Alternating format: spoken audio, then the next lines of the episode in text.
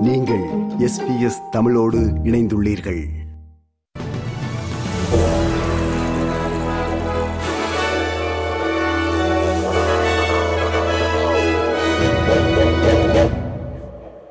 நேர்களுக்கு வணக்கம். இன்று டிசம்பர் மாதம் பதினோராம் தேதி ஞாயிற்றுக்கிழமை. ஆஸ்திரேலிய செய்திகள் வாசிப்பவர் குலசேகரம் சஞ்சயன். அரசு அறிமுகப்படுத்தவுள்ள எரிவாயு மற்றும் நிலக்கரி விலைகளை கட்டுப்படுத்தும் தேசிய திட்டத்தில் பெடரல் மற்றும் நியூ சவுத் வேல்ஸ் கோலிஷன் கட்சிகளிடையே பிளவு ஏற்பட்டுள்ளது.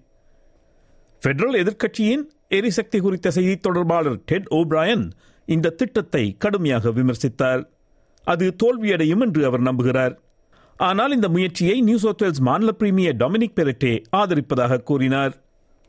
பெடரல் எதிர்க்கட்சியின் விமர்சனங்கள் அவர்களுக்கானது நியூ சவுத் வேல்ஸ் மாநிலத்திற்கு என்ன தேவை என்பது குறித்து தான் எப்போதும் வெளிப்படையாகவே நடந்து வருவதாக நியூ சவுத் வேல்ஸ் மாநில பிரீமியர் டொமினிக் பெரட்டே கூறினார் We've said very clearly and worked uh, closely with the Commonwealth Government in relation to this issue. Uh, and we are focused uh, on putting downward pressure on household bills across our state. நாடாளுமன்றம் மீண்டும் இந்த வாரம் தொடங்கும் போது அரசின் எரிசக்தி விலை வரம்பு திட்டத்தை சட்டமாக்க நிலக்கரி மற்றும் எரிவாயு உற்பத்தியாளர்களுக்கு இழப்பீடு வழங்கும் எந்த முயற்சியையும் ஆதரிக்க மாட்டோம் என்று கிரீன்ஸ் கட்சியினர் கூறினார்கள். அரசு அதன் ஆற்றல் தொகுப்பின் ஒரு பகுதியாக இழப்பீடு வழங்குவதை பரிசீலித்து வருவதாக செய்திகளில் கேட்டதாக கூறிய கிரீன்ஸ் கட்சி தலைவர் அடம் பேண்ட் அத்தகைய ஒப்பந்தம் தவறான செய்தியை அனுப்பும் என்றார். The Greens do not support the government putting their hand into people's pockets to give compensation to coal corporations that have been making record profits off the back of everyday people's pain.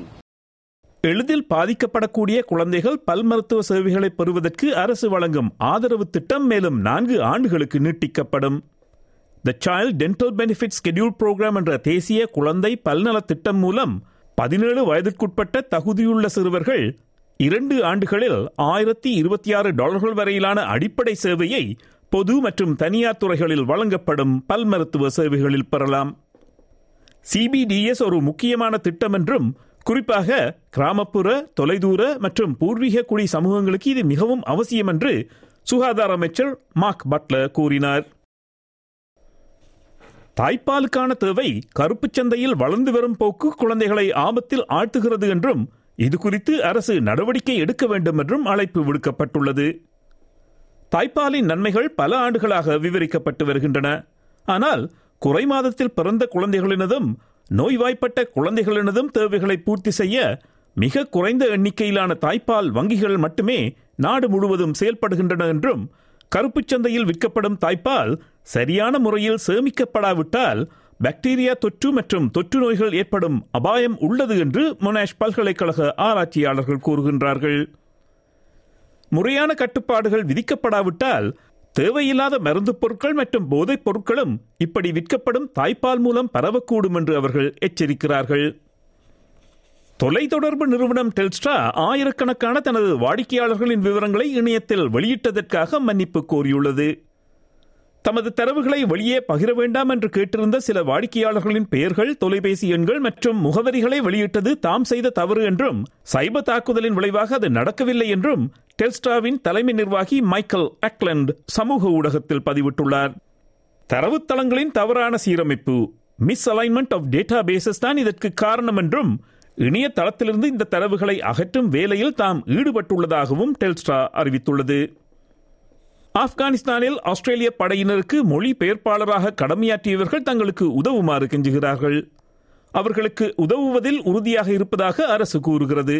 ஆனால் போதுமான அளவு செய்யப்படவில்லை என்று வழக்குரைஞர்கள் அஞ்சுகிறார்கள். ஆஸ்திரேலிய படைகள் ஆரம்பத்தில் வெளியேறிய பின்னர் படைக்கு உதவி செய்த பலர் பாகிஸ்தானுக்கு தப்பி ஓடிவிட்டனர் அல்லது இன்னமும் ஆப்கானிஸ்தானில் உள்ளனர் என்றும் விசா விண்ணப்பங்கள் நிராகரிக்கப்பட்ட சிலர் புதிய தலிபான் ஆட்சியாளர்களிடமிருந்து மறைந்து வாழ்கிறார்கள் என்றும் முன்னாள் ராணுவ கேப்டன் ஜேசன் ஸ்கேன்ஸ் எஸ்பிஎஸ் செய்திப் பிரிவிடம் கூறினார் I mean, there's still a lot of people left behind, um, and that's a really sad part of this story. We've seen uh, the the bureaucracy uh, really taking precedence on um, the safety uh, and well-being of, of those that assisted us. இனி இன்றைய நாணய மாற்று நிலவரம் ஒரு ஆஸ்திரேலிய dollar அறுபத்தி எட்டு அமெரிக்க சதங்கள் இருநூற்றி நாற்பத்தாறு இலங்கை ரூபாய் அறுபத்தாறு சதங்கள் ஐம்பத்தாறு இந்திய ரூபாய் தொன்னூற்றி இரண்டு சிங்கப்பூர் சதங்கள் இரண்டு புள்ளி ஒன்பது ஒன்பது மலேசிய ரிங்கிட்.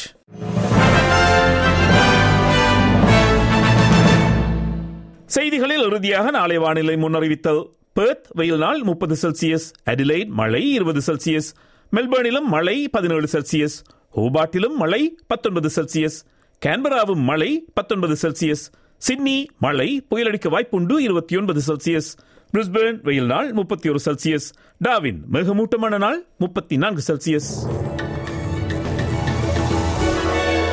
இத்துடன் எஸ்பிஎஸ் தமிழ் ஒலிபரப்பு வழங்கிய செய்திகள் நிறைவு பெறுகிறது.